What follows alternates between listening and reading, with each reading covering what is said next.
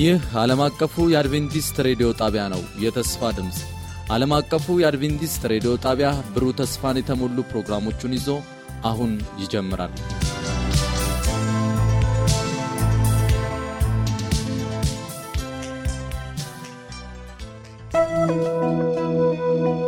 ወደ መሠዊያው መመለስ ወደ መሠዊያው መመለስ ለቤተሰቦቻችንና ለግል መንፈሳዊ ሕይወታችን መታደስ ወደ መሠዊያው መመለስ በሚል ርዕስ ከየካቲት አንድ እስከ የካቲት 30 የጸሎትና የመነቃቃት መልእክቶች በተለያዩ ተናጋሪዎች አዘጋጅተናል።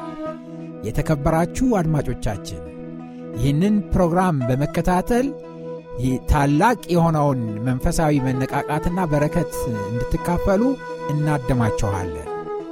ወደ መሠዊያው መመለስ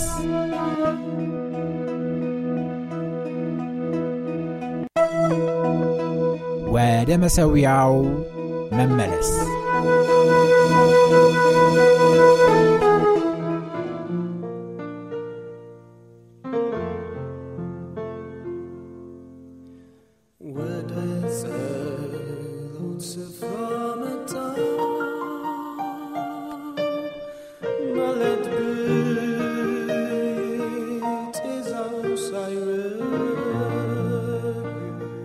በጌታ የተወደዳችሁ ወንድሞችና እህቶች የሆፕ ቻናል ኢትዮጵያ አድማጭ ተመልካቾች እንዲሁም የሰባተኛ ቀን አድቬንቲስት ቤተ ክርስቲያን አባሎች ሁላችሁም በጌታ ሰላም እላችኋለሁ። የእግዚአብሔር ሰላምና ጸጋ ይብዛላችሁ። ቤተ ክርስቲያናችን ለአስር ተከታታይ ቀናት የጾምና የጸሎት ፕሮግራምን አውጃለች። ይህ የጾምና የጸሎት ፕሮግራም የታወጀበት የራሱ ዓላማን አለው። በዚህ የጾምና የጸሎት ፕሮግራም ከኛ ጋር ለመሳተፍ የምትፈልጉ ሁሉ የጾምና የጸሎት ርዕሶችን ልነግራችሁ እወዳለሁ። ከዚያም የእግዚአብሔር ቃል ይህንን አስመልክቶ ከመጽሐፍ ቅዱስ የሚያስተምረን ነገር ሁሉ አብረን የምንመለከት ይሆናል። በዚህ አስር ቀን በምናደርገው የጾምና የጸሎት ጊዜ እግዚአብሔር በልዩ ሁኔታ ለልባችን እንደምናገር ተስፋ አድርጋለሁ። በእግዚአብሔር ፊት የምንቆይበት ሕይወታችን መለስ ብለን የምናይበት ከጌታ ጋር ያለንን ግንኙነት በትክክል ይሁን አይሁን የምንመረምርበት ራሳችንን በጌታ ፊት በማስቀመጥ የእግዚአብሔርን ድምፅ የምናዳምጥበት መንፈስ ቅዱስ እንድናገረን እድል የምንሰጥበት ጊዜ ይሆናል። በመሆኑም በቤተ ክርስቲያናችን ውስጥ የሚገኙ ሰራተኞች፣ ምእመናን እንዲሁም የሆፕ ቻናል ኢትዮጵያ አድማጭ ተመልካቾች ሁሉ ለዚህ ለተለየ ጊዜ ለጾምና ጸሎት ፕሮግራም ተጋብዛችኋል። ጊዜያችንን ከጌታ ጋር ማሳለፍ እንድንችል እግዚአብሔር ጸጋውን ያብዛልን። ስለ ጾምና ጸሎት መጽሐፍ ቅዱስ በብዙ ቦታ ተጠቅሶ እናገኛለን። ለምንድን ነው የምንጾመው ወይም የምንጸልየው? ብዙ የመጽሐፍ ቅዱስ ማስረጃዎችን ከመጽሐፍ ቅዱሳችን መውሰድ እንችላለን። ጌታችን ኢየሱስ ክርስቶስ ታላቁ ምሳሌያችን ነው።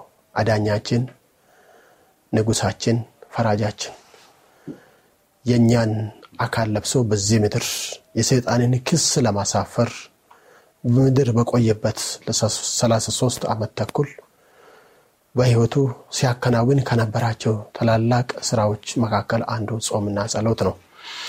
የእሱ ምሳሌ እንከተላለን ማለት ነው። በመጽሐፍ ቅዱሳችን ውስጥ በአንደኛ ዮሐንስ መልእክት ምዕራፍ አንድ ቁጥር ስምንት ላይ የእግዚአብሔር ቃል እንደዚህ ብሎ ይናገራል። አንደኛ ዮሐንስ ምዕራፍ አንድ ቁጥር ስምንት ላይ ኃጢአት የለብንም ብንል ራሳችን እናስታለን፣ እውነትም በእኛ ውስጥ የለም ይላል።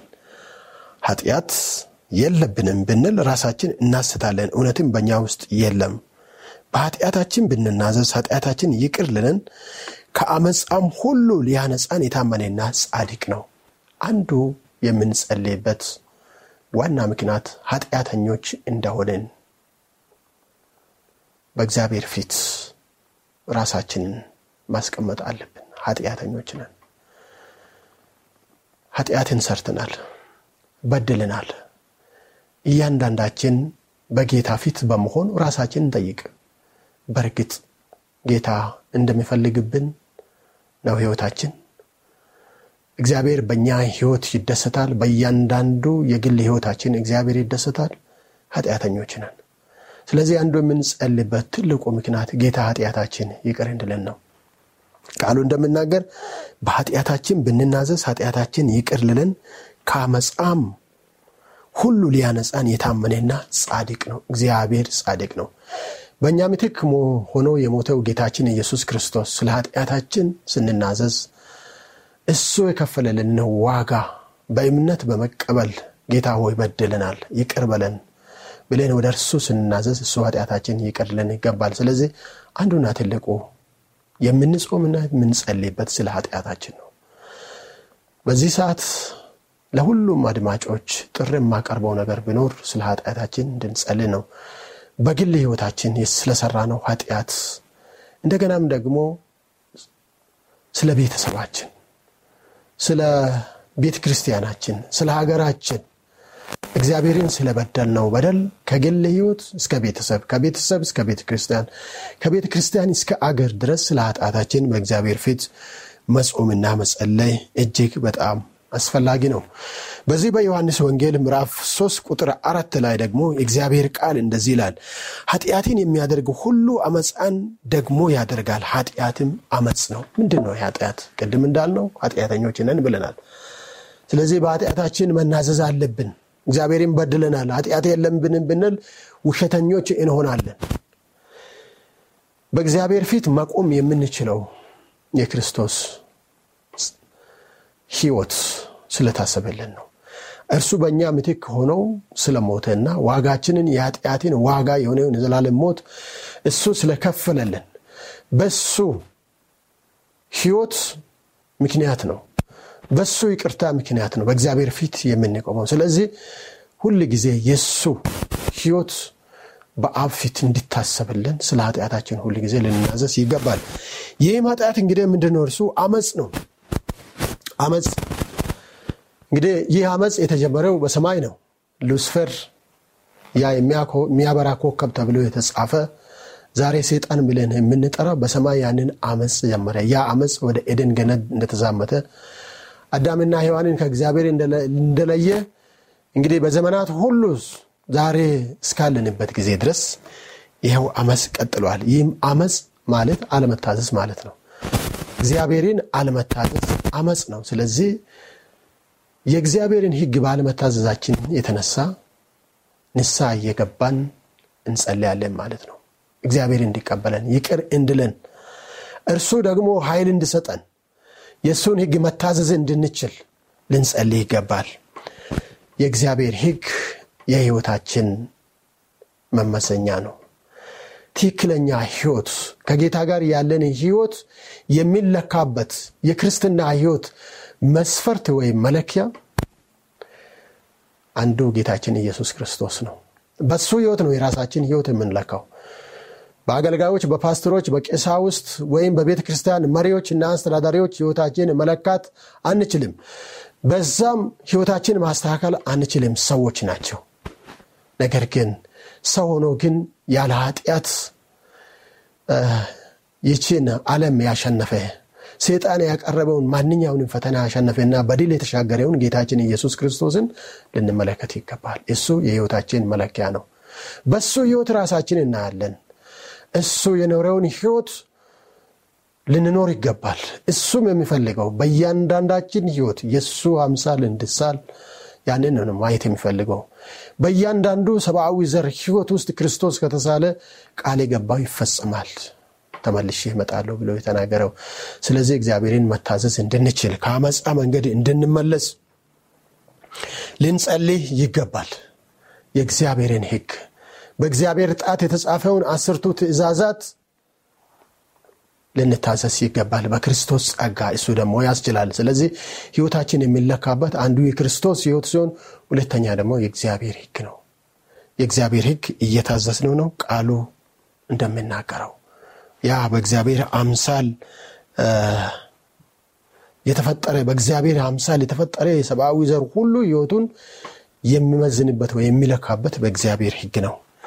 እግዚአብሔርን ታዝዥ ያለው ወይስ አልታዘዝኩም ብሎ ራሱን መጠየቅ ያስፈልጋል። ስለዚህ ኃጢአት አመፅ ነው። አመፅ ደግሞ አለመታዘዝ ነው። አለመታዘዝ የእግዚአብሔር ህግ ነው። በእግዚአብሔር ቃል በመጽሐፍ ቅዱስ ውስጥ የተጻፉትን አስርቱን የእግዚአብሔር ህግጋት እንድንታዘዝ እግዚአብሔር እኛን ይፈልጋል፣ ከኛ ይጠብቃል። ያ ህግ የተሰጠን ለእኛ ጥቅም ነው። ለእኛ ጥቅም ነው። እግዚአብሔር ያንን ህግ ስንታዘዘው እርሱ የሚከብርበትን ህይወት እንኖራለን። እኛም ደግሞ ከኃጢአት በላይ ከኃጢአት ባሪነት ነፃ እንሆናለን። በክርስቶስ ኃይል እግዚአብሔርን መታዘዝ እንችላለን። እሱ በሚሰጠን ኃይል እሱን ታዘዝን ማለት ኃጢአትን አሸነፍን ማለት ነው። ክርስቶስን የግል አዳኛችን አድርገን በመቀበላችን ምክንያት ከኃጢአት ኩነኔ ወይም ደግሞ እግዚአብሔርን ህግ በመተላለፍ ከወደቅንበት ከኃጢአት ኩነኔ የእግዚአብሔር ህግ ኃጢአተኛ ነህ ይለናል። እርሱም በማመን ከዛ ኩነኔ ነፃ ወጥተናል። ነገር ግን በዛው እግዚአብሔርን ህግ በመሻር ወይም በመተላለፍ የምንቀጥል ከሆነ በኃጢአት ባሪነት ስር እኖራለን ማለት ነው። ስለዚህ የምንጾመውና የምንጸለየው ከዛ ከኃጢአት ባሪነት ነፃ እንድንወጣ ነው። እግዚአብሔር ነፃ እንዲያወጣንና እግዚአብሔርን በመታዘዝ የቅድስናን ህይወት እንድንኖር እግዚአብሔር እንዲረዳን እንጾማለን፣ እንጸልያለን። በህይወታችን የክርስቶስን ህይወት እንለማመዳለን፣ የቅድስናን ህይወት በሁለተኛ ደረጃ መጾምና መጸለይ ያለብን ከለቢታ ህይወት ከለቢታ መንፈሳዊ ህይወት መውጣት መቻል አለብን። በራእይ ዮሐንስ መጽሐፍ ምዕራፍ ሶስት ሄደን በምንመለከትበት ጊዜ ራእይ ዮሐንስ መጽሐፍ ምዕራፍ ሶስት ከቁጥር 14 ጀምሮ እስከ 22 ድረስ በምናነብበት ጊዜ ስለ ላዶቅያ ቤተ ክርስቲያን የተጻፈው ታሪክ እናገኛለን። የተወሰኑትን እንማነበው፣ ሁሉንም ማንበብ አልፈልግም። ራእይ ዮሐንስ ምዕራፍ 3 ከቁጥር 14 እስከ 12 እናንተ ማንበብ ትችላላችሁ። እኔ ግን ከቁጥር 15 ጀምሬ ያነባለሁ። እንደዚህ ይላል፣ በራድ ወይም ትኩስ እንዳይደለ ስራህን አውቃለሁ። በራድ ወይም ትኩስ ብትሆን መልካም በሆነ ነበር። እንዲሁ ለብ ስላል በራድም ወይም ትኩስ ስላልሆን ከአፌ ልተፋ ነው ብሎ ይናገራል። ይሄ ለብታ የላዲቃያ ህይወት የለብታ ህይወት ነው። በራድ አይደለህም ወይም ትኩስ አይደለህም። ምንድንህ ለብ ያልክነህ ብሎ ይናገራል። የለብታ ህይወት ምን ማለት ነው? በራድ ምን ማለት ነው? ትኩስ ምን ማለት ነው? ለብታ ምን ማለት ነው? እንግዲህ ለብታ ማለት ሙሉ በሙሉ በራድ ያልሆነ ወይም ደግሞ ሙሉ በሙሉ ትኩስ ያልሆነ ምናልባትም የሁለቱ ቅልቅል ማለት ነው። በሌላ አነጋገር በራድ ማለት ጌታ ክርስቶስን የግል አዳኛቸው አድርገው ያልተቀበሉ ወይም ያላመኑ ሰዎች ማለት ነው። ሙሉ በሙሉ ጌታን ያላወቁ ሰዎች ማለት ነው። ትኩስ ደግሞ ጌታ ኢየሱስ ክርስቶስን በግል ህይወታቸው የተቀበሉ መንፈሳዊ ግለት ያላቸው እግዚአብሔር መንፈስ በህይወታቸው ውስጥ በሙላት የሚሰራ ሁል ጊዜ ስለ መንፈሳዊ ህይወት የተነቃቁ ሰዎች ማለት ነው። ትኩስ በራድ ማለት ደግሞ ከሁለቱም ያልሆነ ዓለማዊም ያልሆነ እንዲሁም ደግሞ መንፈሳዊ ያልሆነ ዓለማዊ ያልሆነ ወይም መንፈሳዊ ያልሆነ ለብታ ማለት ነው። ስጋዊ ህይወት ያልተለወጠ ህይወት ማለት ነው። ያልተለወጠ ህይወት ክርስቶስን የማያሳይ ህይወት፣ ራስን ያልካደ ህይወት፣ በሌላ አነጋገር በኃጢአት ባሪነት የሚመላለስ ህይወት ማለት ነው። በኃጢአት ባሪነት መመላለስ ማለት የእግዚአብሔርን ህግ አለመታዘዝ፣ ሁል ጊዜ መውደቅ ማለት ነው። ክርስቶስ በሚሰጠን ኃይል ከዚህ ከኃጢአት ባሪነት ነፃ እንወጣለን። ስለዚህ የትኩስ የሆነ ወይም መንፈሳዊ ህይወት መኖር እንችላለን። ስለዚህ ያልተለወጠ ህይወት ማለት ነው የለቢታ ህይወት እና ይህንን በምናነብበት ጊዜ ምንድን ነው የምለው ቃሉ በራድ ወይም ትኩስ ስላልሆን ከአፌ ሊተፋህ ነው ይላል። ይህንን ቃል የተናገረው ጌታ ኢየሱስ ክርስቶስ ነው። ለብታን ህይወት ጌታ አይወድም። በሌላ አነጋገር ያልተለወጠ ህይወት ጌታን አይፈልግም። የተለወጠ ህይወት የእሱ ምስል በእኛ ውስጥ እንድታይ ጌታ ይፈልጋል። የእሱን ህይወት እንድናንጸባርቅ ይፈልጋል። ያኔ በእኛ ህይወት ጌታ ይከብራል። ሰዎችም የእኛን ህይወት አይተው ወደ ጌታ መምጣት ይችላሉ።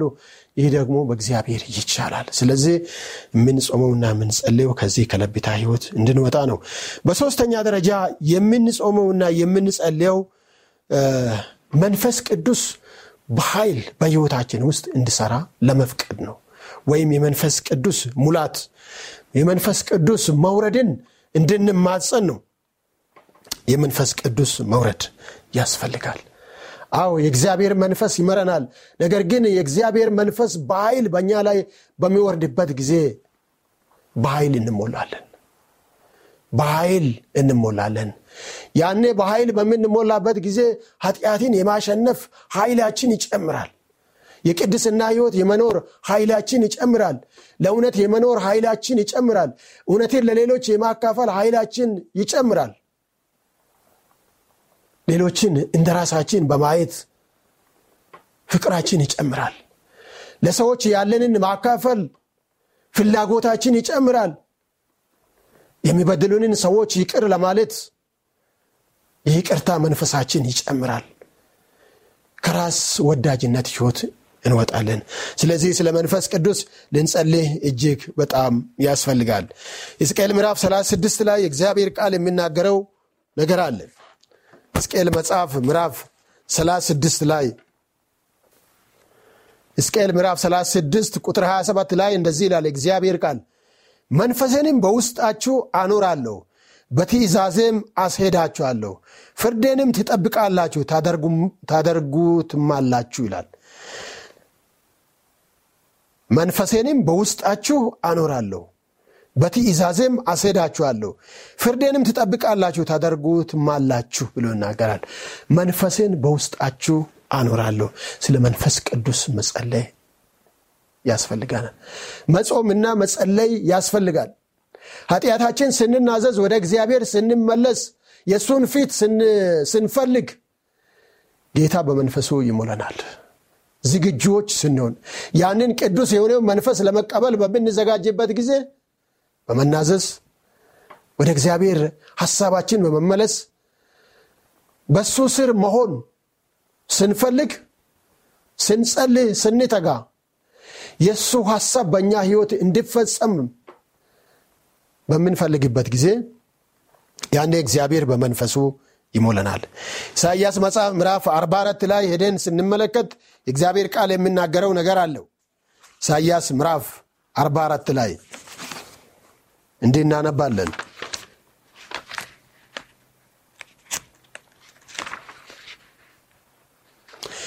ኢሳይያስ 44 ቁጥር 3 ላይ እግዚአብሔር ቃል እንደዚህ ይላል በተጠማ ላይ ውሃን በደረቅም መሬት ላይ ፈሳሾችን አፈሳለሁና መንፈሴን በዘሪህ ላይ በረከተንም በልጆች ላይ አፈሳለሁ። አዎ። ስንጠማ እግዚአብሔር መንፈሱን ያጠጠናል በመንፈሱ ይሞለናል። በተጠማ ላይ ውሃን በደረቅ መሬት ላይ ፈሳሾችን አፈሳለሁና መንፈሴን በዘሪ ላይ በረከተንም በልጆች ላይ አፈሳለሁ። መጠማት ማለት መፈለግ ነው። ስንፈልግ ስንናፍቅ የእግዚአብሔርን መንፈስ ስንፈልግ እግዚአብሔር በመንፈሱ ይሞለናል። ስለዚህ ወገኖቼ የምንጾምና የምንጸልይ በሶስተኛ ደረጃ እግዚአብሔር መንፈሱን እንዲያወርድ መንፈሱን በህዝቦች ላይ እንዲያፈስ በመንፈሱ እንድሞላን ልንጾምና ልንጸልይ ይገባል። በአራተኛ ደረጃ የምንጾምና የምንጸልይበት ምክንያት ራሳችንን ለመካድ እና የቅድስና ህይወት ለመኖር ነው። ራስን ለመካድ እና የቅድስና ህይወት የክርስትና ህይወት ትልቁ ጠላት ራስ ነው። ማንም አይደለም ሴጣንም ቢሆን ስጋችንን እንደሚጠቀመው ራሳችን የካዲን እንደሆነ ሴጣን ድልድይ አያገኝም። ህይወታችን ለመቆጣጠር እድል አያገኝም። ራሳችንን መካድ እጅግ በጣም አስፈላጊ ነው። የራስን ፍላጎት መቆጣጠር የስጋን ፍላጎት መቆጣጠር ምድራዊ የሆነውን ነገር ከእግዚአብሔርና ከሰዎች የሚለየንን ነገር መቆጣጠር ራስን መካድ ነው ያኔ ሕይወታችን ይቀደሳል። በማቴዎስ ወንጌል ምዕራፍ 16 ላይ እግዚአብሔር ቃል የምናገረውን አብረን እናነባለን። ማቴዎስ ወንጌል ምዕራፍ 16 ላይ የእግዚአብሔር ቃል እንደዚህ ይላል። ማቴዎስ ወንጌል ምዕራፍ 16 ቁጥር 24 ላይ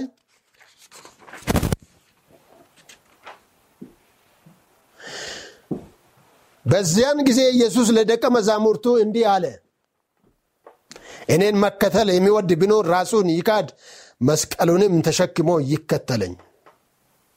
ነፍሱን ሊያድን የሚወድ ሁሉ ያጠፋታል፣ ስለ እኔ ግን ነፍሱን የሚያጠፋ ሁሉ ያገኛታል።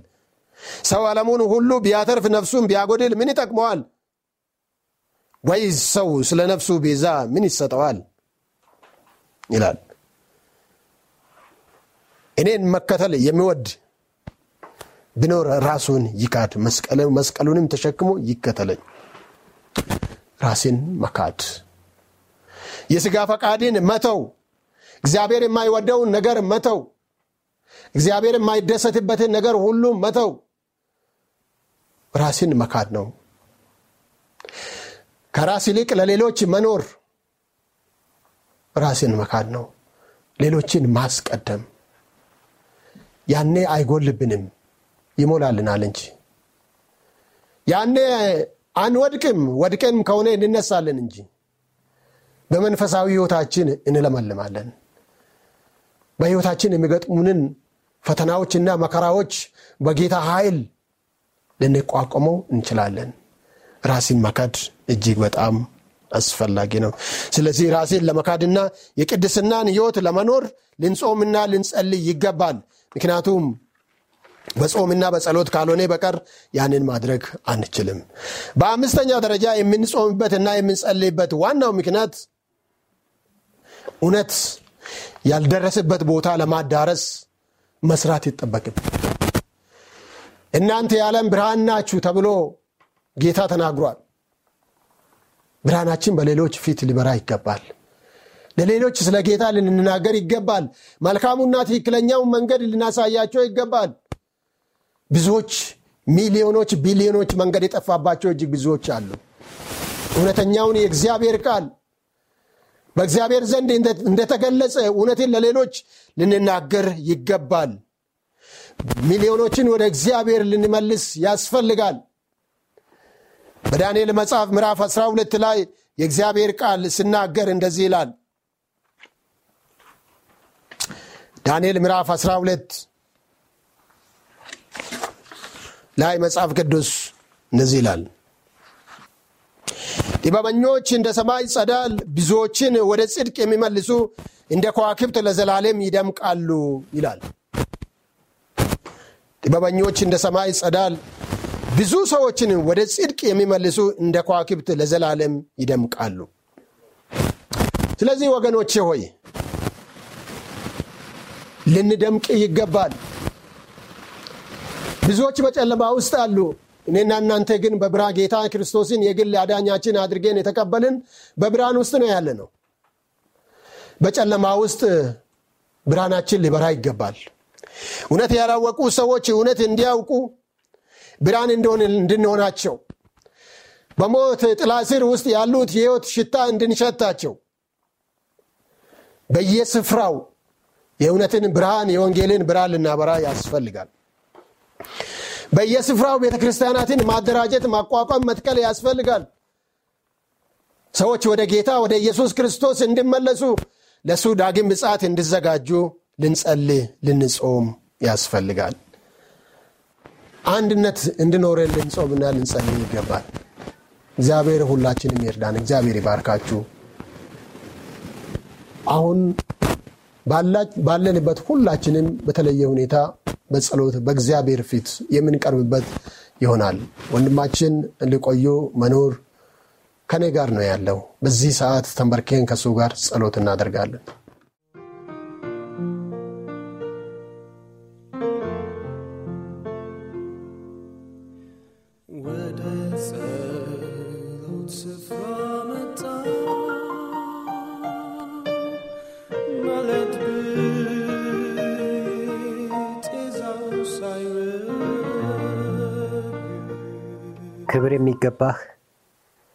ምስጋና የሚገባህ አምልኮና ስግደት የሚገባህ በሰማይም በምድርም አቻ ተወዳዳሪ የሌለህ ቅዱስ መሐሪ ይቅርባይ ታጋሽ የፍጥረት ሁሉ ባለቤት የነገስታት ንጉሥ የጌቶች ጌታ እግዚአብሔር አምላካችን።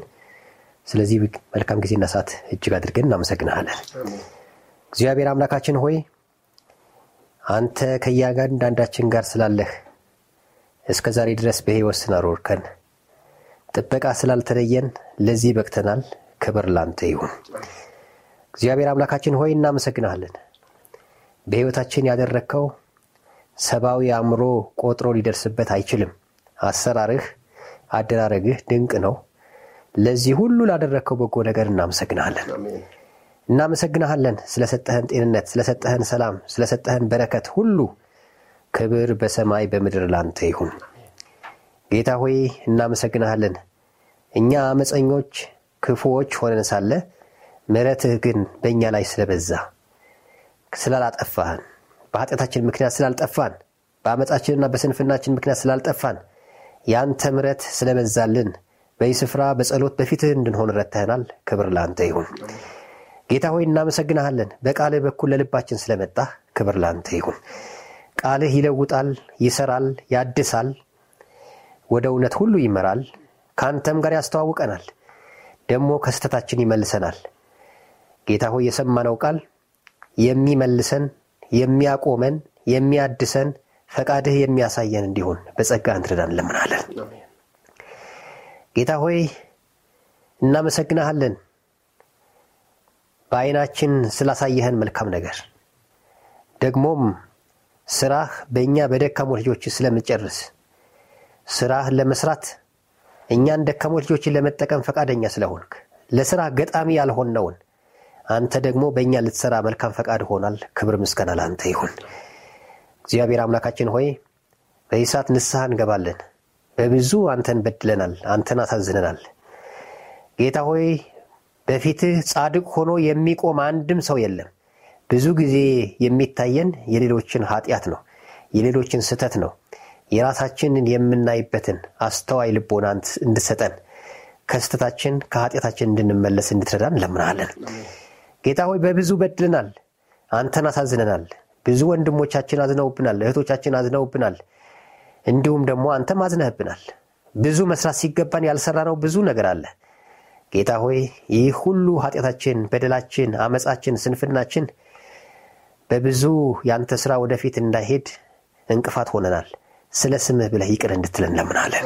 የህዝብህን ኃጢአት ይቅር እንድትል ጌታ ሆይ ህዝብህን አንተን እንዲፈልግ አንተን የመፈለግ ናፍቆት በውስጡ እንዲያድር ጌታ ሆይ በመመለስና በማረፍ ትድናላችሁ ብለህ የተናገርከውን ቃል በውስጣችን እውን እንዲሆን በጸጋ እንትርዳን እንለምናለን